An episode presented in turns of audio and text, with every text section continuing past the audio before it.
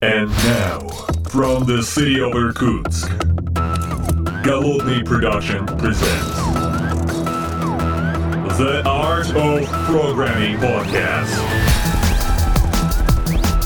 Unique, one of a kind, Siberian flavor in the world of IT. Доброго времени суток, уважаемые подслушатели, с вами я, Голодный из города Иркутска, и сегодня я не в своей виртуальной студии, а в гостях, в гостях у эм, такой э, интересной подпольной компании, группы людей, а, и вместе со мной сегодня здесь, в этом небольшом э, конференц-зале, руководитель студии Snowforge Entertainment Григорий, Григорьев Алексей. Здравствуй. Привет. А, Тут дело такое, забежал к вам на огонек, вы пилите такой интересный проект, э, необычный для города Иркутска, поэтому как-то все, как ходил кругами, ходил, наконец все, зашел на огонек.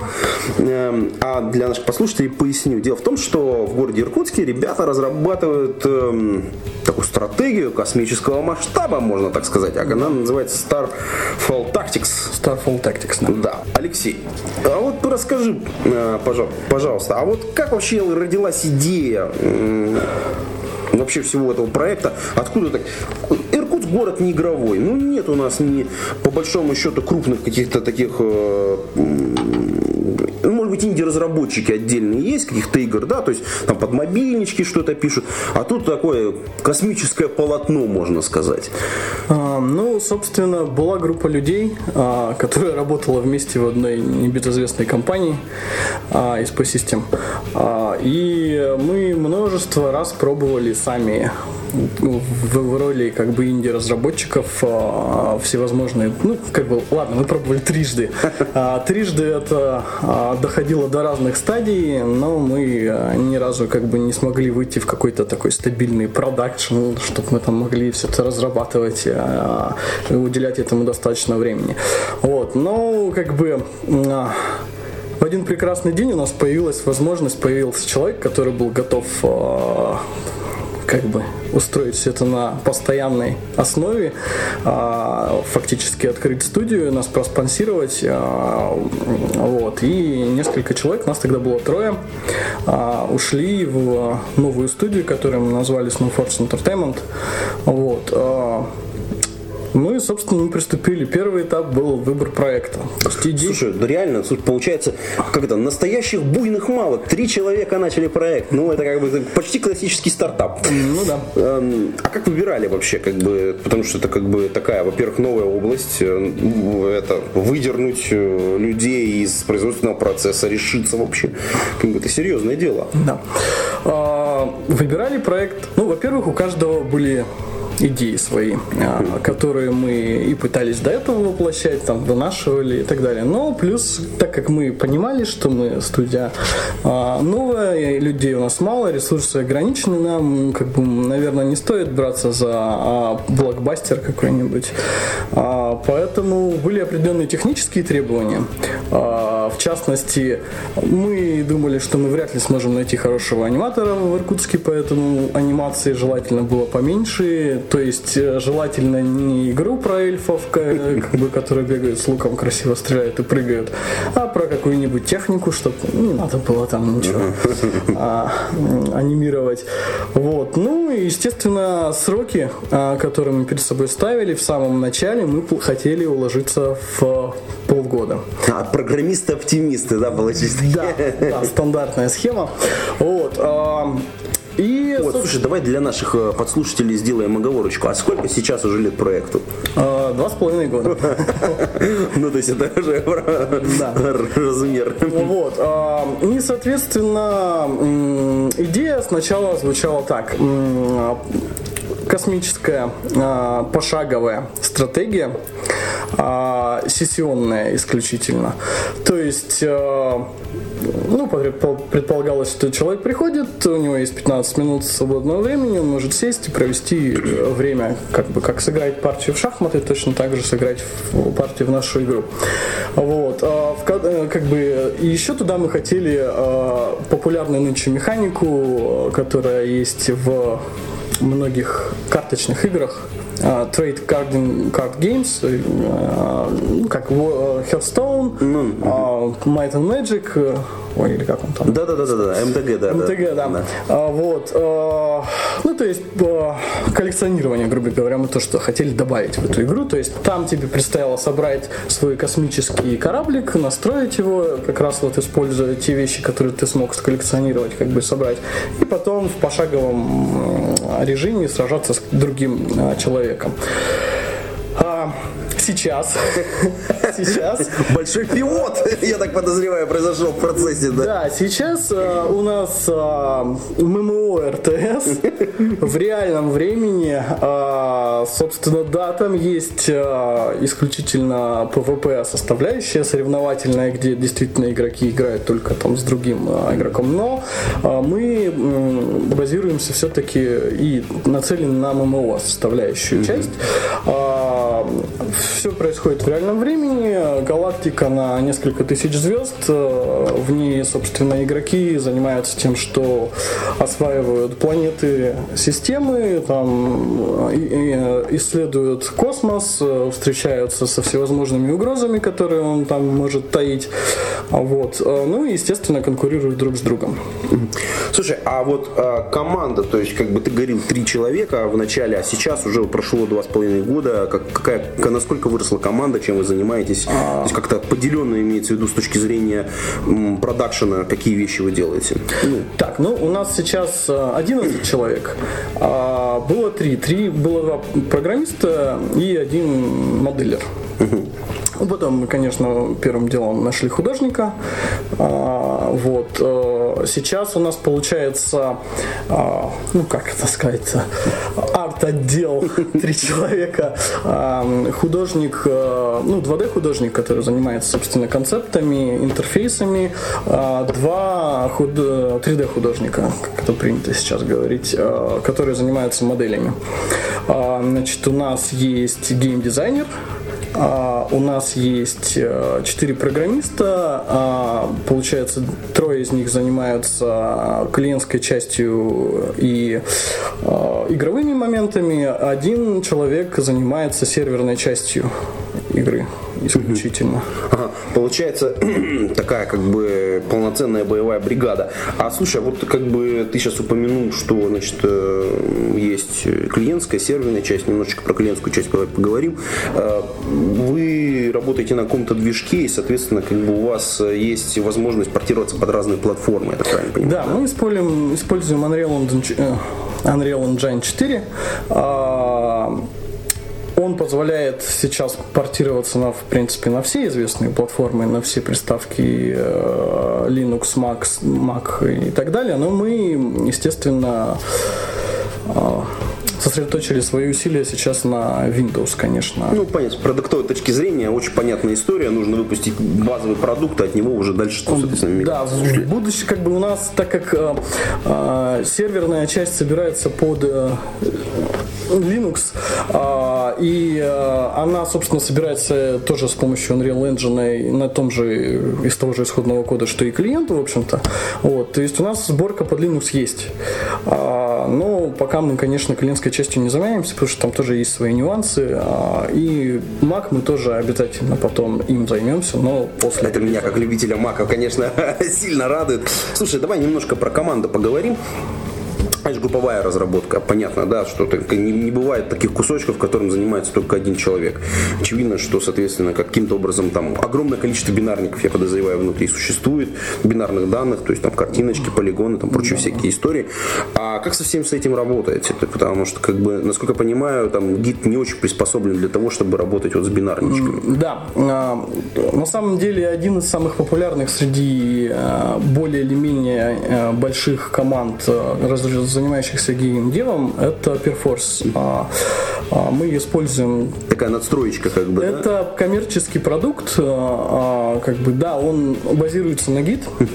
А, Значит, ну, он на самом деле там бесплатен до, по-моему, 15 и, что ли пользователей, нам хватает. Как раз. Это отлично. Вот, а, Unreal Engine его поддерживает. Это, ну, в принципе, тоже мы его взяли, потому что Unreal Engine его поддерживал. Вот.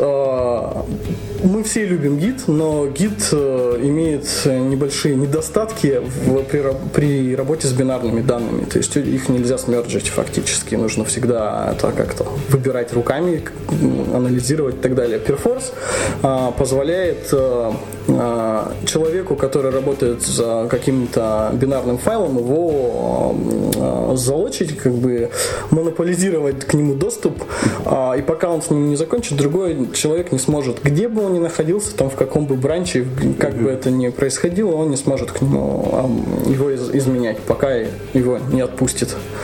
А правильно понимаю, что это как бы не то чтобы не, то есть специальная операция прямо лог и unlock? Да, то есть там ну, называется чекаут. А, ну, ну Все, понятно, да. это мой файл, пока я, как бы, когда ты закончишь, ты говоришь submit, и он э, снова Всем доступен. Да. да. Понятно. А как часто возникают эти проблемы с, ну, с псевдомержем, потому что как бы здесь ну, очевидно, что э, сразу порубили вот эту, вот, вот эту проблему, чтобы не мержить, не, не, не решать этот конфликт, связанный с этим. Ну, мерч с э, бинарников, ну, собственно, ее не может. теперь. Ну да, Да, теперь. поэтому. А мерч э, исходников, ну, это все та же история, как и всегда. То есть все равно пару раз возникает такая история, что так, я где-то здесь был код, почему его тут нету, кто так смерджил, как бы. А оказалось, что это он сам так смерджил, он решил, что ему хорошо. Ну понятно. Ну Хорошая такая история. Слушай, а вообще в целом, э, если я правильно понимаю, вот этот движок Unreal, и вокруг него существует достаточно большое количество разных инструментов. Как вы вообще выбрали его? Потому что на рынке есть еще некоторые другие там, движки. В целом Unreal, может быть, не очень подходит для этого или подходит? Как? А, ну, это была отдельная история, конечно, выбор а, движка. То есть э, наша команда, э, хоть и из трех человек, имела опыт и с Unreal Engine, а, и с третьим, и с четвертым. Ну, тогда четвертый был еще бета, но Ну, вы на четвертом, я так понял, делаете, значит, Да. вы сразу с бета вышли. Да, ну, на- начали работать, когда он еще был в бете, да. А, и у нас был достаточно хороший опыт э, с Unity. А, вот. а, Вот точно, я пытался все вспомнить, какой, какой второй самый популярный, блин, и так надо обойти. Вот. Так, Unity, Ну, а. фактически из доступных движков это вот э, на тот момент еще как бы есть сейчас точнее CryEngine, который сейчас там куда-то еще перекочевал, его кто-то там купил, я не помню сейчас конкретную историю.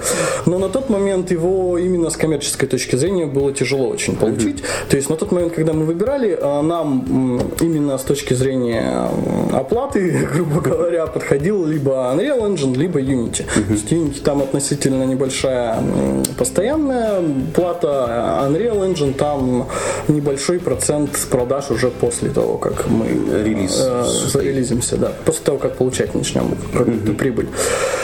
Вот. а, По техническим вопросам, собственно, ну, во-первых, мы все были C++.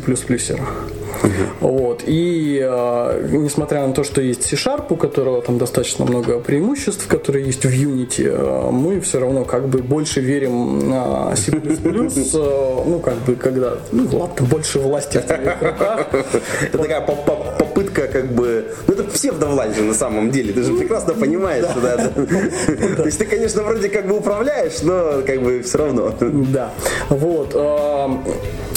Ну, естественно, по технологиям, по как бы современности Unreal Engine, естественно, превосходит Unity и сейчас, несмотря на то, что они а, пытаются хорошо как бы догонять их.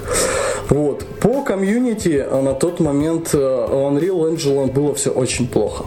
То есть комьюнити было, но это было комьюнити людей, которые как бы только пришли, они только залезли в этот бета как бы движок, там много было Такой сложный вход, наверное, был, да, для девелопера. да, при этом э, с документацией тоже ни в какое сравнение он не шел с Unity. То есть в Unity ты просто сел, открыл, это все запустилось, у тебя вопрос, ты тут же кликнул, он тебе тут же выдает статью, поэтому уже как бы из своей там базы. А, в, на тот момент в Unreal Engine ничего такого не было. Вот. А, но, собственно, мы потратили какое-то время для того, чтобы все-таки попытаться в него погрузиться, ну, потому что он нам показался чуть более перспективным. И на самом деле с э, финансовой точки зрения тоже он нам чуть-чуть более перспективным показался, чем Unity, э, исходя там из наших планов по срокам разработки и так далее. Вот. И, собственно, ну, понравился он нам. Понравился очень много там вещей, а, которые, то есть, а, если сравнивать эти два движка, то когда туда приходит разработчик в Unity, все достаточно быстро становится понятно. Вот объект, вот его а, компоненты, вот так вот он работает, каждый компонент отвечает за свои вещи, очень понятная иерархия. Действительно, ты очень быстро можешь понять, как сделать простую вещь, то есть, как мне подвинуть кубик там, ну, такие вот, грубо говоря, как мне э, двигать камеру и так далее. А в Unreal когда ты приходишь в Unreal, там уже есть целый набор а, готовых инструментов, которые как бы реализуют очень много задач, и простых, и сложных. А, но и в этом есть еще и проблема, потому что ты видишь это огромное количество Просто вещей, теряешься в этом ты не понимаешь, как это сделать. Потом ты пытаешься читать документацию, находишь способ, предположим, что-то сделать. Потом, когда ты начинаешь лезть глубже, выясняется, что есть четыре способа сделать эту вещь. Они все разные, они работают через разные механизмы, и ты не знаешь, какой выбрать тебе, потому что у всего есть свои последствия, но тем не менее нет ни документации достаточно, ничего. Ну, на текущий момент, надо сказать, а, очень а, серьезно подтянулась и комьюнити, и документация а, в Unreal Engine. По производительности ни в какое сравнение он все-таки не идет э, с Unity. Ну, точнее, Unreal Engine значительно более производительный. А, м, Именно, именно если говорить о игровой логике, то есть именно то, что про- э, рассчитывается на Ну, тут процессоре. да. для чего да, быть. Вот. а, И, собственно, тогда мы выбрали. Пару раз мы даже думали о том, что пожалеть об этом, потому что пока он был на бета-этапе, там действительно было несколько, ну, просто выходит обновление новое, и у тебя просто все, короче, перестает работать.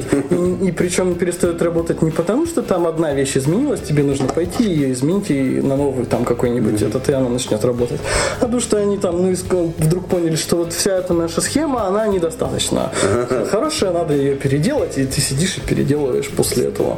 Э, Ну, как бы это же последствия того, что все-таки начали работать на бете. Да, естественно. То есть Да. мы всерьез-то, конечно, там не писали гневных писем Unreal Engine. а, Слушай, а вот такой вот вопрос. Вообще вот это вот, э, это нормальный подход выбрать как бы движок, который только-только в бете, чтобы, чтобы потом как бы в будущем не пожалеть? Или э, если бы вы писали, допустим, еще в третьем, а потом сделать там свич, переход между третьим и четвертым? А, сделать свич между третьим и четвертым возможности нет.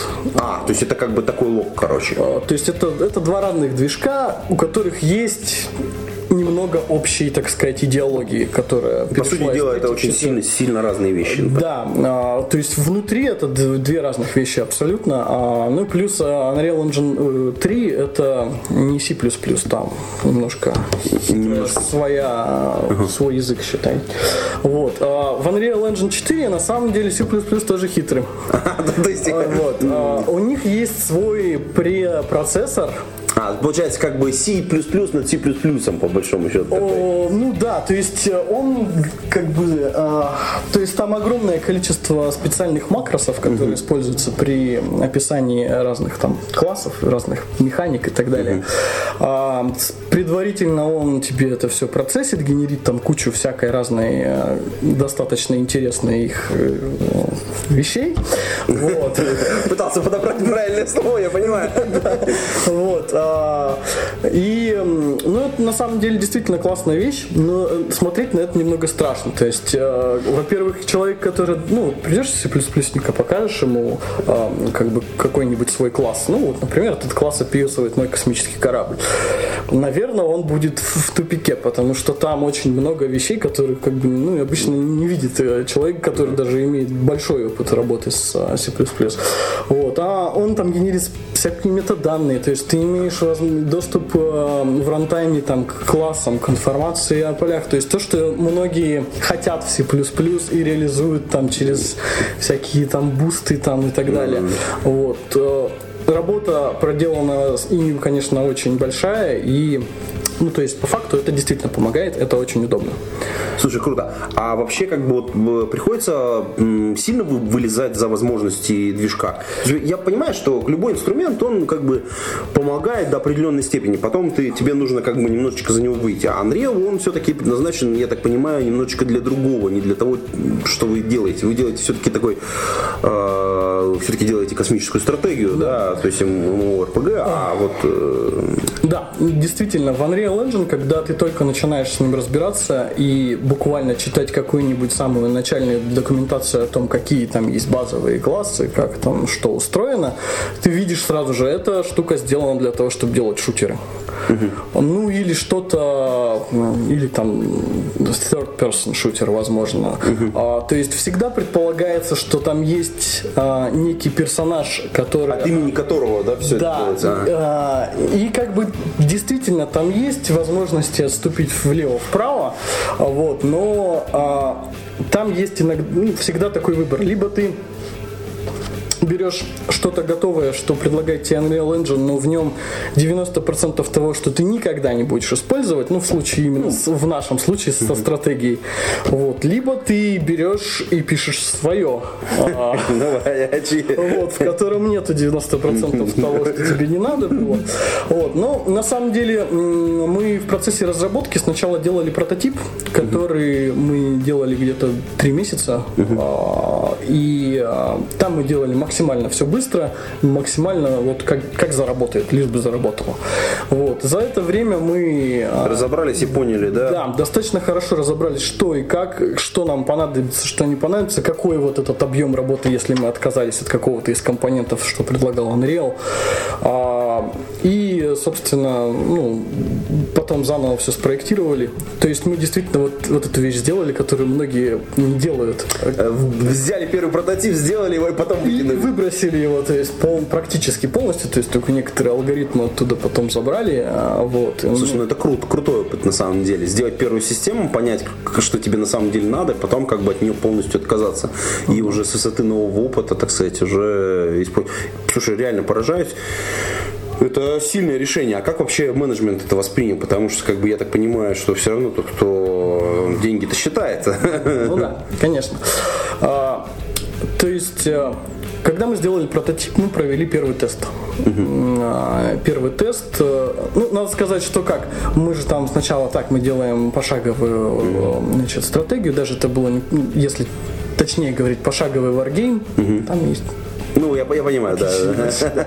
вот. а, как бы с э, варгеймом в реальном времени мы стали буквально вот там м, через месяц после начала работы, даже, даже быстрее, по-моему, потому что там, там действительно взвесили какие вещи, нам показывают, что ну вот, вот если мы хотим вот таких механик, то нам нужно именно реальное время. Вот. Ну и, соответственно, сделав этот прототип, мы, э, собственно, посадили за него наших знакомых, друзей и в том числе тех людей, которые считают деньги. А, Вот. И, собственно, Очень быстро выяснили, да? э, нам как бы стало понятно, что все действительно неплохо. Это как бы э, будет работать, это интересно, и мы будем работать именно в таком режиме. После теста мы, конечно, там анализировали разные а, моменты, принимали решение, как нам дальше именно разработку вести, и в том числе, естественно, мы составили план непосредственно по нашим задачам и что мы хотим запустить. И тут вот, в принципе, мы много раз говорили, так, ребят, ну давайте мы не будем делать, как вот многие команды, которые сели делать маленькую игру, а и каждый раз у них аппетиты растут, растут, растут, и в результате они делают какой-то огромнейший там проект, и они с ним не справятся. Вот. а, Да, мы этого боялись, и да, все-таки частично ну, как бы держали себя в руках более или менее, но все равно, естественно, это произошло. Но это произошло уж не так вслепую, что мы его сидели, сидели, ой, это классная штука, мы тоже добавим, это мы тоже сделаем. То есть мы все-таки планировали так, вот, значит, мы добавляем следующий функционал, мы его, выпол- мы его реализовывали, смотрели на все это вместе, м, видели как бы так, все, это работает отлично. То есть э, теперь представляем, как мы отдали это игрокам, ну, пошли в релиз, грубо говоря. То есть, ну да, вот, то есть есть те проблемы, эти проблемы, то есть тут, возможно, контента мало, тут нужно там м, изменить какие-нибудь механики. Тут была бы классная вот эта механика. Так, оно по чуть-чуть прирастает. И так оно по чуть-чуть перерастало. Но, э, как бы, в принципе, мы двигались всегда так. А, Вот новая, э, не знаю, новый тест, мы его проводим, э, решаем так, нормально, все идет хорошо, добавляем механик, действительно, то есть, ну, осознанно, не то, что мы такие, ну, ладно, ее сейчас тоже поделаем, вот, то есть, мы каждый раз, когда увеличивали эти сроки, мы их увеличивали сознательно. Очень осознанно. Э, Кстати, кстати, про, про деньги, раз мы уже так заговорили. Слушай, я хочу сказать, что э, вы тестировали первый, вот этот первый тест, вы проводили на своих друзьях, коллегах, ну такой коридорный тест, но такой уже очень сильно осознанный. А у нас, кстати, у нашего подкаста есть патроны, которые поддерживают выпуск этого и других подкастов, и мы сейчас объявим им благодарность. Конечно, мы благодарим Сергея Киселева, Сергея Петрова, Сергея Винярского, Богдана Старожука, Александра Кирюшина, Сергея Жука, Павла Ситникова, Якова Крайнова, Лугновского Ивана, Константина Коврижных, Николая Ушмодина, Павла Дробушевича и B7W. Спасибо вам, ребята, большое за вашу поддержку и за те вещи, которые вы присылаете и что советуете. А, Кстати, есть следующий подкаст, судя по всему, у нас будет по вашим советам. А вы, наши уважаемые послушатели, можете присоединиться к списку наших патронов и поддержать выпуск этого и других подкастов. Пойдите на patreon.com slash голодный, задонатите немножко денег. И, кстати, это можно сделать по ссылочке, которая есть в шоу-нотах. А мы возвращаемся к тестам. Слушай, так вот, я так понимаю, что теста был не один, а их было некоторое количество количество. Да, но мы проводили много внутренних, ну, закрытых тестов, на которые не мог попасть как бы человек снаружи. снаружи ага. Да. А, потом, естественно, пришло время показать это какому-то ограниченному количеству людей, которые никак с нами вообще не знакомы. Э, вот. И мы, собственно, это провели, получается, первый раз где-то уже чуть больше года назад. Вот, всего таких тестов было 4. То есть как Ну, это получается вне- с внешними, да, соответственно. как это работает нынче э, в в текущей м, схеме? Э, Есть множество сайтов, которые следят за тем, какие игры выходят, выпрашивают у их разработчиков ключики Ну, понятно, чтобы на закрытые тесты и их раздают по каким-то там своему алгоритму. своему алгоритму. Где-то там за какие-то конкурсы, где-то просто э, тебе нужно там e-mail ввести, он придет тебе на почту и так далее. Вот таким образом мы собрали э, народ. То есть у нас в наших четырех тестах приняло участие 5000 человек. О, круто. То есть, смысле, это суммарно? или- Суммарно. Су- суммарно. Среди э, этих э, людей есть э, костяк в, районе 400 человек, которые приходят нам на каждый тест. Вот там после каждого этого там сидит, играет. Из них есть человек 50, которые, я не знаю, Просто упоротые ребята, да? да, то есть которые там просто вообще все время проводят. У нас, у нас тест обычно длится три дня, последние два теста длились по неделе. Вот. И, кстати, в последнем тесте, в самом последнем, мы еще в конце провели турнир. А, вот, то есть у нас есть э, исключительно соревновательный режим, где игроки находятся полностью в равных условиях. Вот, они э, как бы собирают там свой, свой флот, сами сидят долго конструируют, после этого сражаются там по определенным условиям. Вот, и мы провели э, турнир такой честный с групповой стадией, с плей-оффом, там, из- ну, в нем приняло 16 наших э, самых активных тестеров. Вот, ну, нам очень понравилось. Вот, мы были на самом деле сильно, то есть мы думали, что будет неплохо, но было прям классно. Вот. Есть, слушай, это, это очень круто. А как, как ты понимаешь, ну, я понимаю, что после каждого теста должно остаться огромное количество артефактов. Ну, то есть, типа, э, там, логи, там, всевозможные, там, от, от- отрисовка, условно говоря, кто как сработал стратегии, как поработал искусственный интеллект, то есть, там, э, как, как сценарии ваши развернулись или какие-то инструменты сработали. Вы как-то где-то это храните или как-то собираете, то есть, вообще, как, как с этим совсем? Да, у нас есть несколько механизмов. Ну, естественно, мы храним все логи. Ну, кто ж не делает бэкап это, да? Да, Кстати, да, да. Да, шутка удалась, я понимаю, уважаемые подслушатели, срочно пойдите сделайте бэкап, ну, как только закончится, конечно, наш подкаст.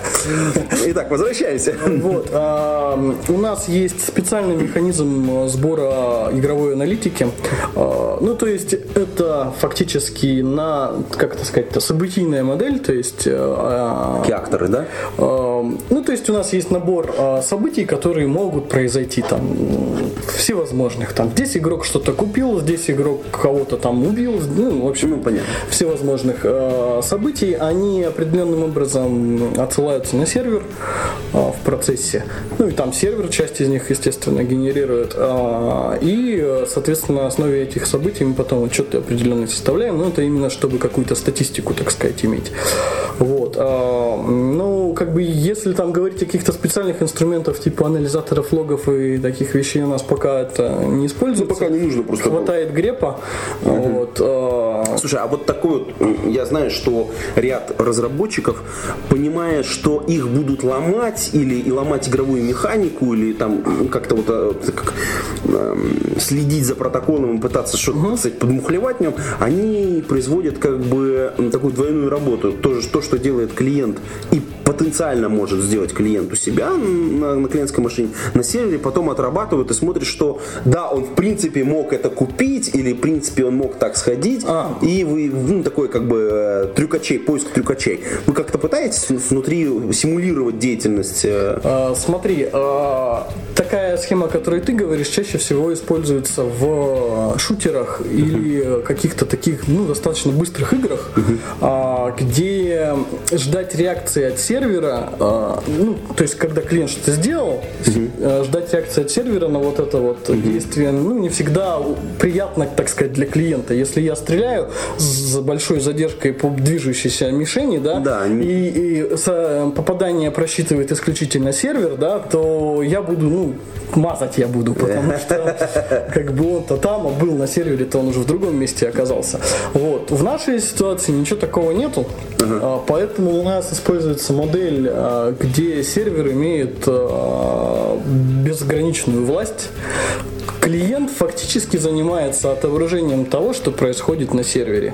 Поэтому Как не- бы он не- не- очень практически не может смухлевать, я правильно то есть понимаю? сам клиент практически не может смухлевать. Да, там есть действительно некоторые моменты, которые ну, тяжело решить, и даже там в современных э, каких-нибудь какие-нибудь монстры вроде Старкрафта а, до сих пор не решили. Но смухлевать достаточно тяжело, да, потому что все решает сервер. а, Вот. Ну, мо- мощная такая история. Слушай, а вот эм, давай немножко отвлекемся там, от девелоперских вещей. Я правильно понимаю, что идея вот этой космических стратегий, она появилась достаточно давно, и вот там яркий представитель, который, с которым вас очевидно сравнивают, э, возможно, даже наши подслушатели когда-то и помнят, игра, была огромная такая, там целая вселенная Homeworld, и, соответственно, вторая его часть была, это потом, по-моему, Platinum Edition был. Вот, да. Ну, я понимаю, что как бы там немножечко другая идея, да? Ну там м, мы достаточно сильно отличаемся от Homeworld. Действительно, любая стратегия в космосе а, обречена на то, что ее будут сравнивать а, Ну, как это, как это, с лучшими образцами же, что это, Да. понимаете? А, как бы Homeworld э, это полноценная стратегия. Именно а, стратегия с как бы сбором ресурсов, э, постройкой юнитов и так далее. Плюс она честно трехмерная, то есть там корабль перемещается Ну, прям, по, да. по оси Z и X, Y.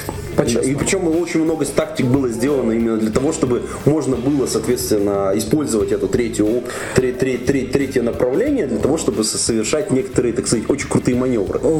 В- действительно были такие маневры, да, в Homeworld. А, вот. А, в нашей игре у нас двухмерный космос. А, наш космос двухмерный. Намеренно мы проводили, мы на эту тему тоже очень много сами спорили в самом начале, когда мы решали все эти моменты. А, то есть мы, когда начинали, мы хотели сделать эм, wargame. Ну, то есть э, Ну, по, су- по сути, э, игра на доске, по большому счету, да. Э, Ну да, но суть э, отличие варгейма от стратегии в том, что ты как бы у тебя есть исключительно тактическая, так сказать, составляющая. Тебе не нужно думать о том, что там, о том, что нужно собрать ресурсы какие-то, там построить какие-то здания. Тебе нужно заниматься войной прямо Ну, сейчас. Вот. а, И, соответственно, чтобы это было интересно, у игрока должно быть, а, а, во-первых, возможность принимать разные интересные решения, основываясь на том, что происходит в игре. Ну, чтобы действительно какие-то маневры, интересную тактику. Вот.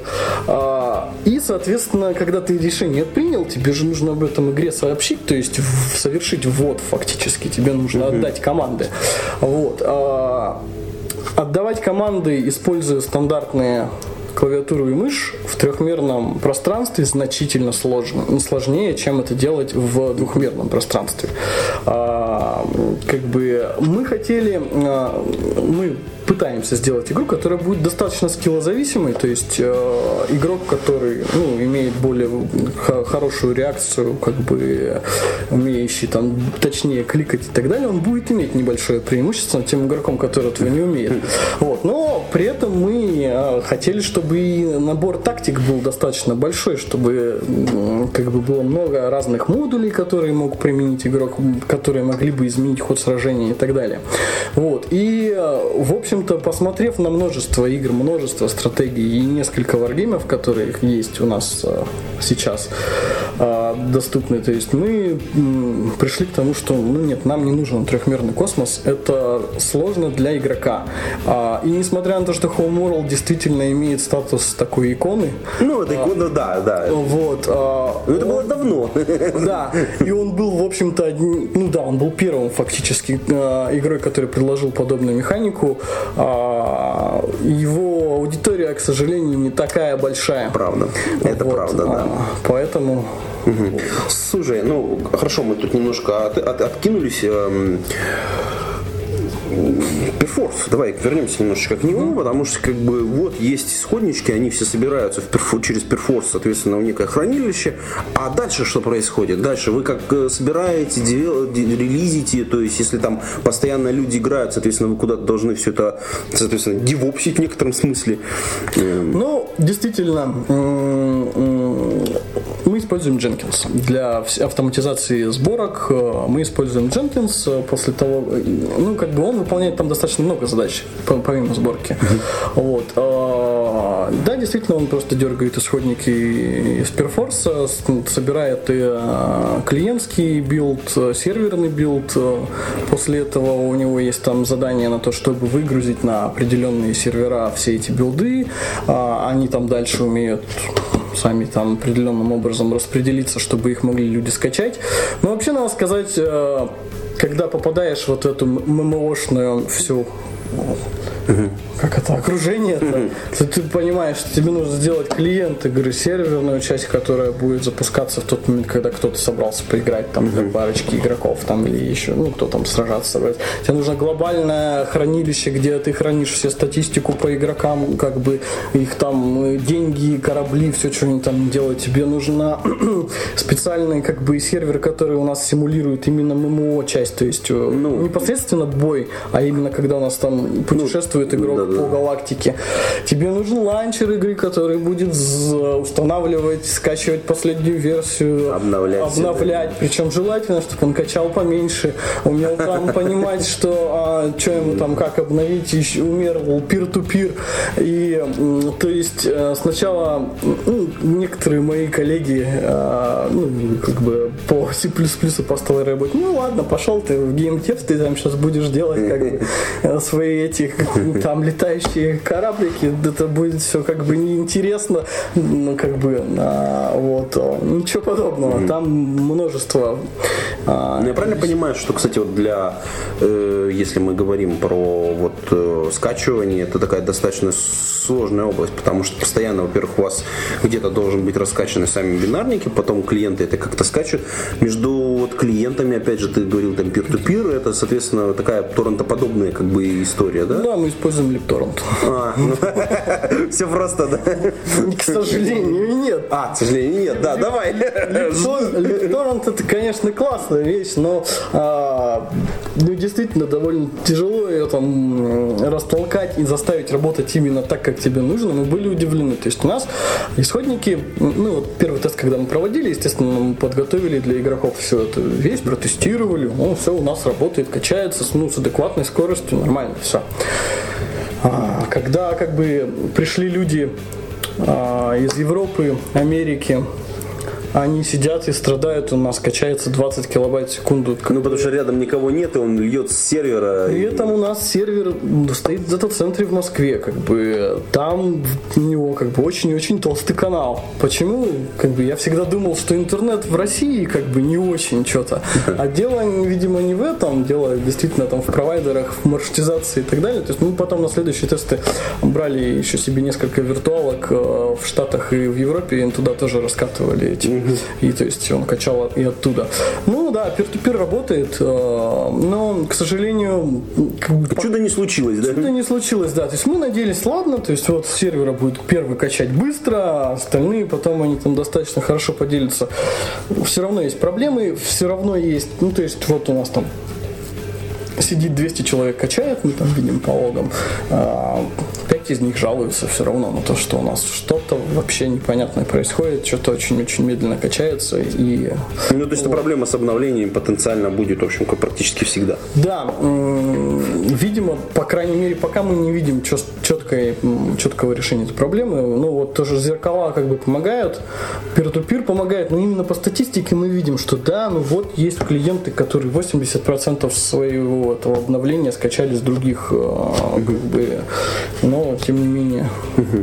Вот. Ну и еще отдельная история тоже с обновлением, то есть э, тебе нужно понять, какая у тебя версия. Ну, торрент там, конечно, помогает, но торрент помогает только в одну сторону. Он тебе может файлы измененные и новые добавить, а вот что старое было, а, как бы, ну то есть там все равно.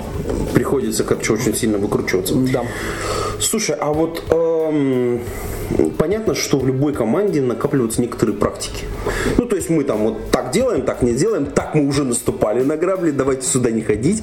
А, каждый новый человек, понятно, что 12 человек э, постепенно не приходили. Какой-то курс молодого бойца вы для себя придумали, чтобы вот, ну, там, про протащить человека, условно говоря, или введение в команду у вас?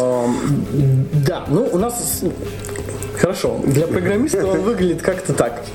А, сначала мы ему рассказываем, ну я обычно занимаюсь этим, да, я ему рассказываю о общей иерархии э, как бы в проекте, не в смысле не людей в проекте, а, ну, а, а ну, о том, э, какие где что лежит, да, где, брать, да. где что лежит, как все работает, как бы вот э, об этих вещах. Потом у нас есть стандартная практика, новый разработчик садится и работ, разрабатывает один или два спецмодуля для кораблей. То есть у нас есть космические корабли, когда ты его собираешь, угу. ты можешь вставить в него специальный модуль, там какой-нибудь не знаю, EMP модуль, который сбивает щиты у других кораблей, или там, ну, а новый или там стелс. Не, ну именно речь идет о специальных модулях, каких-то а, ну, а, возможностей, которые угу, дает. Хорошо. Вот. И, соответственно, это первое такое как бы крещение. А, он садится и должен разработать один из них. Потому что для этого есть достаточно уже... Много примеров, да? Много примеров и достаточно такая хорошая база, более или менее красивая, как бы, ну, в том плане, в, в API, как бы, то есть mm уже. Вот. А, ну, то есть он начинает с этого, пока он этим занимается, он знакомится э, с вообще с внутренней семьей проекта, вот. и где что куда класть, откуда да. что брать и так далее. Да, вот. Ну, а дальше, соответственно, мы каким-то образом там выбираем его область, следует, ну, в которой он будет заниматься, и туда уже его погружаем. Вот. Но если говорить э, о отличиях программирования игр и а, всего остального, всего да? остального, то я, в принципе, для себя уже пару таких э, моментов заметил. Например, а, история, ну, то есть у нас а, один парень, который занимается серверной частью. А, то есть он, когда к нам пришел, он был такой, ну, я, честно говоря, не уверен, где он получил это образование. Я вроде бы на матфаке тоже знаю людей, и они вот так вот вроде не делали, не умели.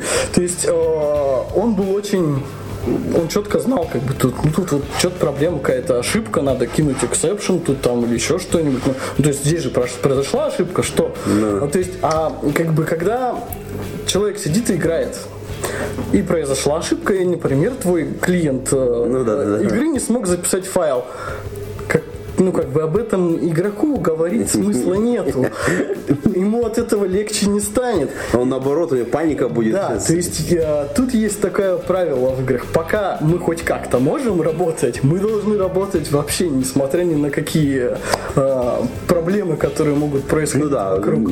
Как только, если что-то случается уже, что мы вообще уже не можем, ну тут все, как бы уж извините, все тогда. А, кстати, вот с этой точки зрения, вы как-то собираете вот эту обратно клиентскую информацию, то есть да. э, работы клиента, там, на, какие, на каком железе это все бежит, там, где там чего, да, кого. спасибо Unreal Engine, у них есть э, готовый механизм для этого, у них есть там специальный краш-репортер, который там с небольшими как бы правками он на наши сервера отправляет отчеты о всех крашах, о всех. Там, причем есть, ну, грубо говоря, ситуация, когда мы действительно клиент покрашился и пришлось перезапускать. Есть э, специальный механизм у них он называется Insure. То есть можно определенное конкретное событие отследить по специальному условию, он тебе тоже отправит этот краш-репорт, но игра продолжится, то есть он сможет mm-hmm. все еще работать, но как бы разработчик получит этот mm-hmm. отчет. Ну, он там, естественно, определенные неудобства доставляет, потому что ты играл, играл, вылезло окно, а типа мы тут что-то тут собрали информацию, отправь, пожалуйста, нам отчет. Вот. Но да, мы собираем, там есть прям курдампы, все очень все, удобно, все, все логи, все-все-все есть, да. Слушай, это очень круто на самом деле, потому что если вот, ну, по-честному подходить к этому ко всему, это, конечно, большая такая область неопределенности. То есть понятно, что на серверах вы все-таки более, более-менее понимаете, что на, на чем вы бежите, где там у вас что, это достаточно. А на клиенте получается такая как бы взрослая петрушка. Есть какие-то прям платформы, которые вам не нравятся, ну то есть как бы с которыми постоянно какие-то проблемы, потому ну, что прошло там, ты говоришь, около 5000 человек через э, вот это тестирование, это уже как бы некоторая такая статистичка набежала. А, ну, вот смотри, ну, надо сказать, во-первых, все-таки спасибо Unreal Engine, они этим очень серьезно занимаются, то есть они с железяками там со всем этим воюют, то есть ну, а, нюансы, когда действительно произошло что-то необъяснимое, что там железо какое-нибудь отказалось работать, их очень мало, это единицы и всегда, всегда старые железяки какие-то. Ну, действительно, старая очень какая-нибудь видеокарта, либо действительно там какой-то компьютер с маленьким количеством оперативной памяти. Вот.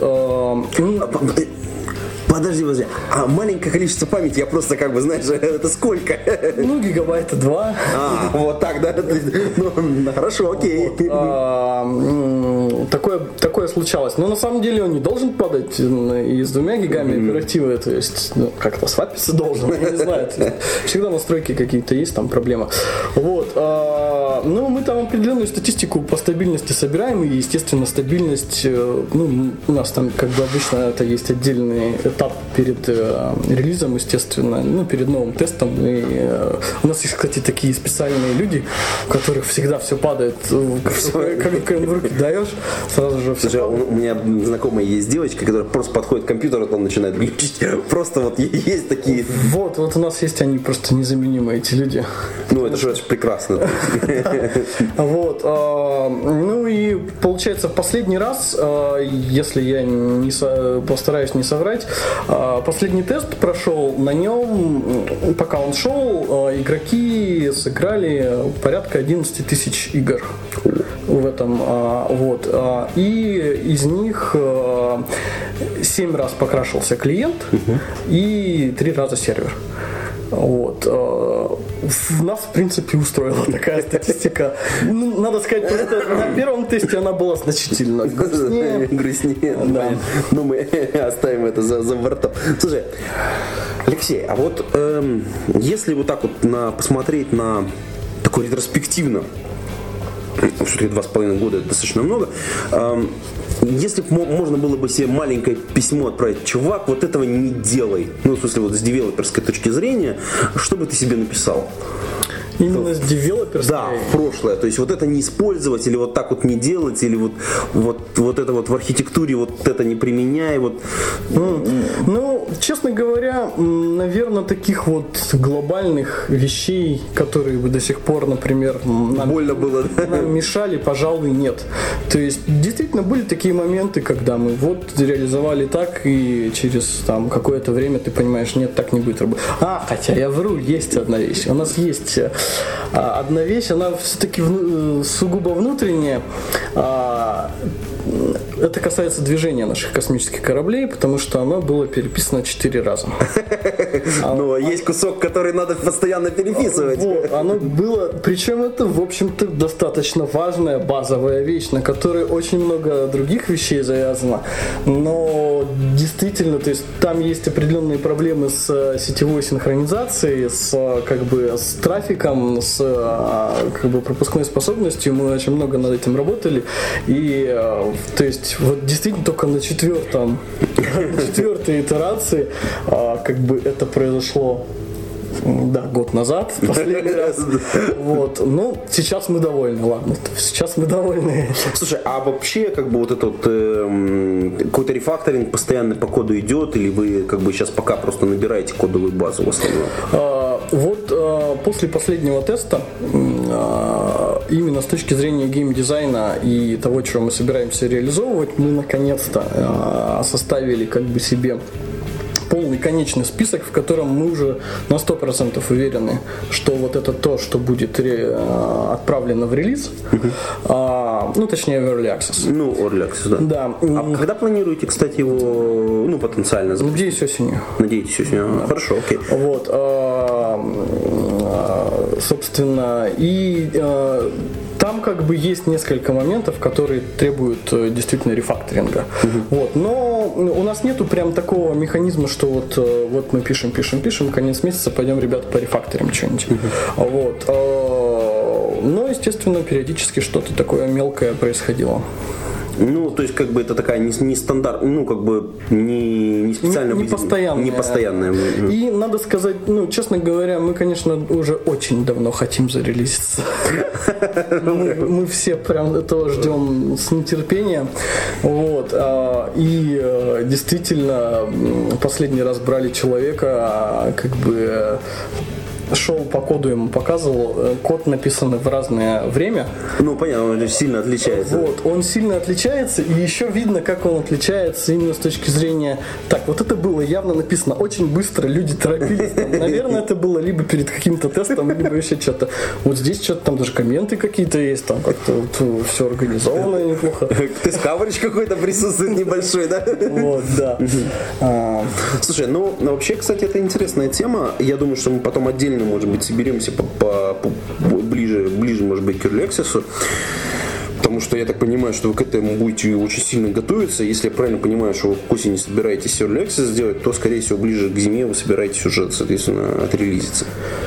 Да, но дело в том, что релиз нынче э, Early Access это считай релиз. То есть, э, когда ты людям отдаешь игру, э, если она им не понравится на этом этапе, ну, то, все. Бы, то этот человек вернется с очень маленькой вероятностью.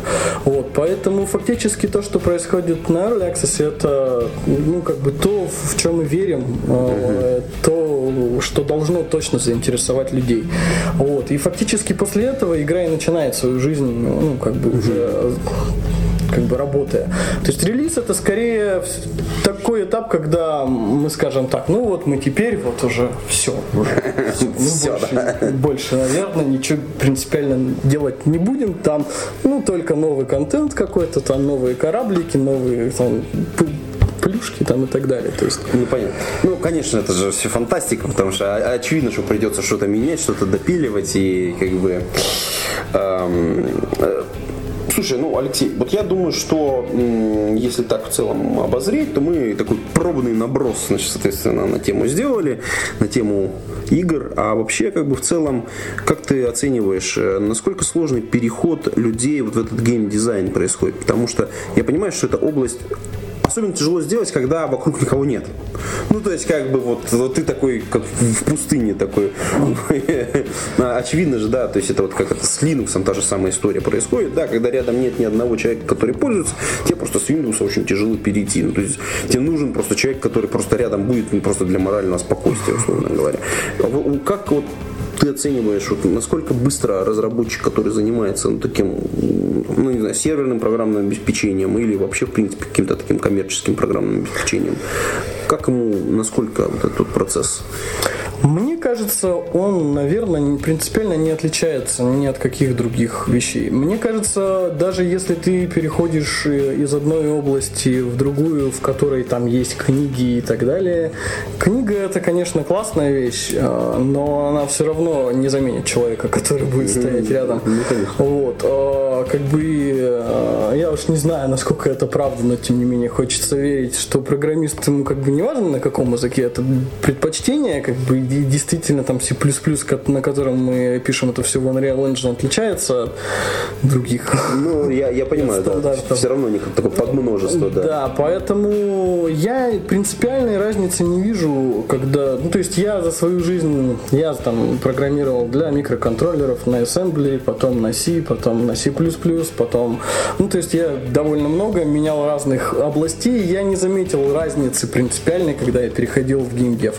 А, да, тут чуть меньше всевозможных официальных вещей. Ну, то есть, да, тут тяжело найти книжку конкретную, там, хотя они уже есть потихонечку. То есть, чаще ты занимаешься тем, что ищешь это тут на форуме, тут еще и там, в отличие от микроконтроллеров, где у тебя есть такой талмуд по конкретному, там все вообще расписано, правда, ты все равно свихнешься все это понимать и читать. Ну, Вот, э, поэтому я бы не сказал, что здесь есть что-то особенное и, и, и очень сложное. Слушай, мы уже потихонечку приближаемся к окончанию нашего подкаста. Угу. Алексей, вот э, а есть какие-то вот мероприятия, на которые хотелось бы попасть? Вот именно как, ну, или твоим ребятам как девелоперам, потому что все равно хочется пообщаться с людьми, которые занимаются, ну, тем же самым или приблизительно тем же самым в какой-то тусовке оказаться. Вот что-то, что-то такое вот, что, может быть, происходит там где-то в каких-то точках в мире.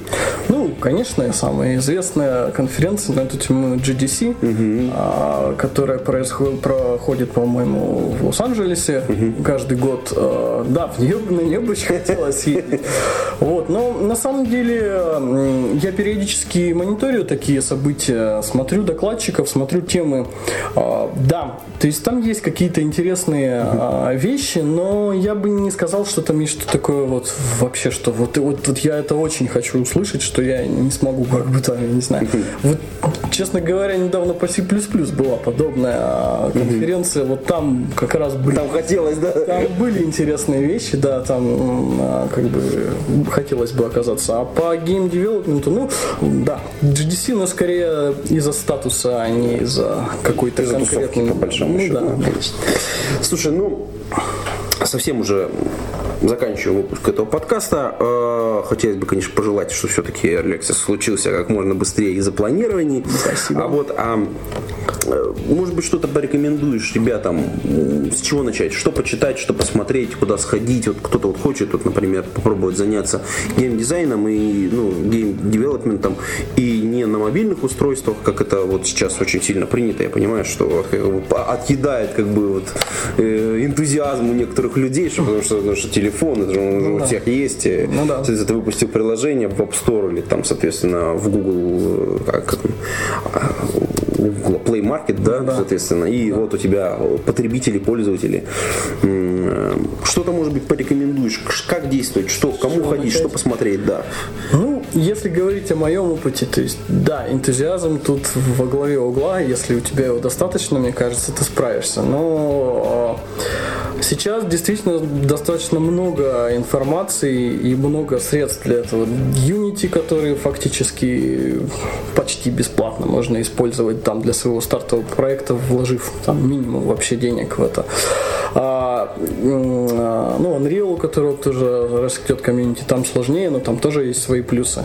А, а, ну, вот, мне кажется, мне кажется, что важно понять все-таки цель в первую очередь, чего ты хочешь добиться. Если, э, человек ставит себе цель, я хочу выпустить э, крутую игру на персональном компьютере, там, э, с какой-то серьезной задачей, то, ну, скорее всего, это нереальная цель. В одиночку этого сделать нельзя. А командный спорт. Да, а, как бы, да, есть там какие-то редкие случаи, когда людям это удавалось, но это очень, это исключение, из каждого есть исключение, но как бы это, это тяжело делать в одну. Лучше всего ставить а, себе какие-то реальные цели, например, освоить какой-то а, движок, язык, а, какую-то конкретную механику задач. А ближайшая цель, ближайшая, которая достижима. Да, да. То есть э, лучше, ну, то есть э, ставить себе э, какую-то, ну, чаще всего я хочу сделать игру. Я либо программист, либо моделлер, либо там еще кто-то. Mm-hmm. Если я программист, то скорее всего я не очень хорошо умею рисовать, ну так вроде бы обычно бывает. То есть, соответственно, да, ну как бы довести продукт до такого состояния, когда можно будет показывать другим людям без скидки на то, что я это сделал на коленке, ребята, посмотрите, друзья, там и так далее. А, это очень тяжело и в одну каску невозможно. А, вот. А, поэтому, да, ставим цель, хочу попробовать какую-то, может быть, абстрактную механику. Я делал пару абстрактных игрушек сам для себя, а, как бы изучая какие-то механики. А, если речь идет действительно там о том, что человек мечтает работать в геймдеве, ну, наверное, ему действительно стоит именно изучать, изучать инструменты потом, а, и идти уже в профильные готовые какие-то команды, которые занимаются этим, которые нанимают людей. В частности, мы иногда этим занимаемся. А, ну, отлично. А контактики, я думаю, что мы твои оставим в шоу-нотах к этому подкасту. И, собственно говоря, на этом мы будем заканчивать этот выпуск. 133 в гостях был Григорьев Алексей из компании Snowforge. Э, Entertainment. Да. Yeah. Вот. И это мы ждем, конечно же. Конечно же, мы ждем Early Access. И я, так сказать, с удовольствием бы поучаствовал. И на этом все, уважаемые подслушатели. Пейте кофе, пишите Java. До скорых встреч. Пока-пока. Пока. -пока. Пока.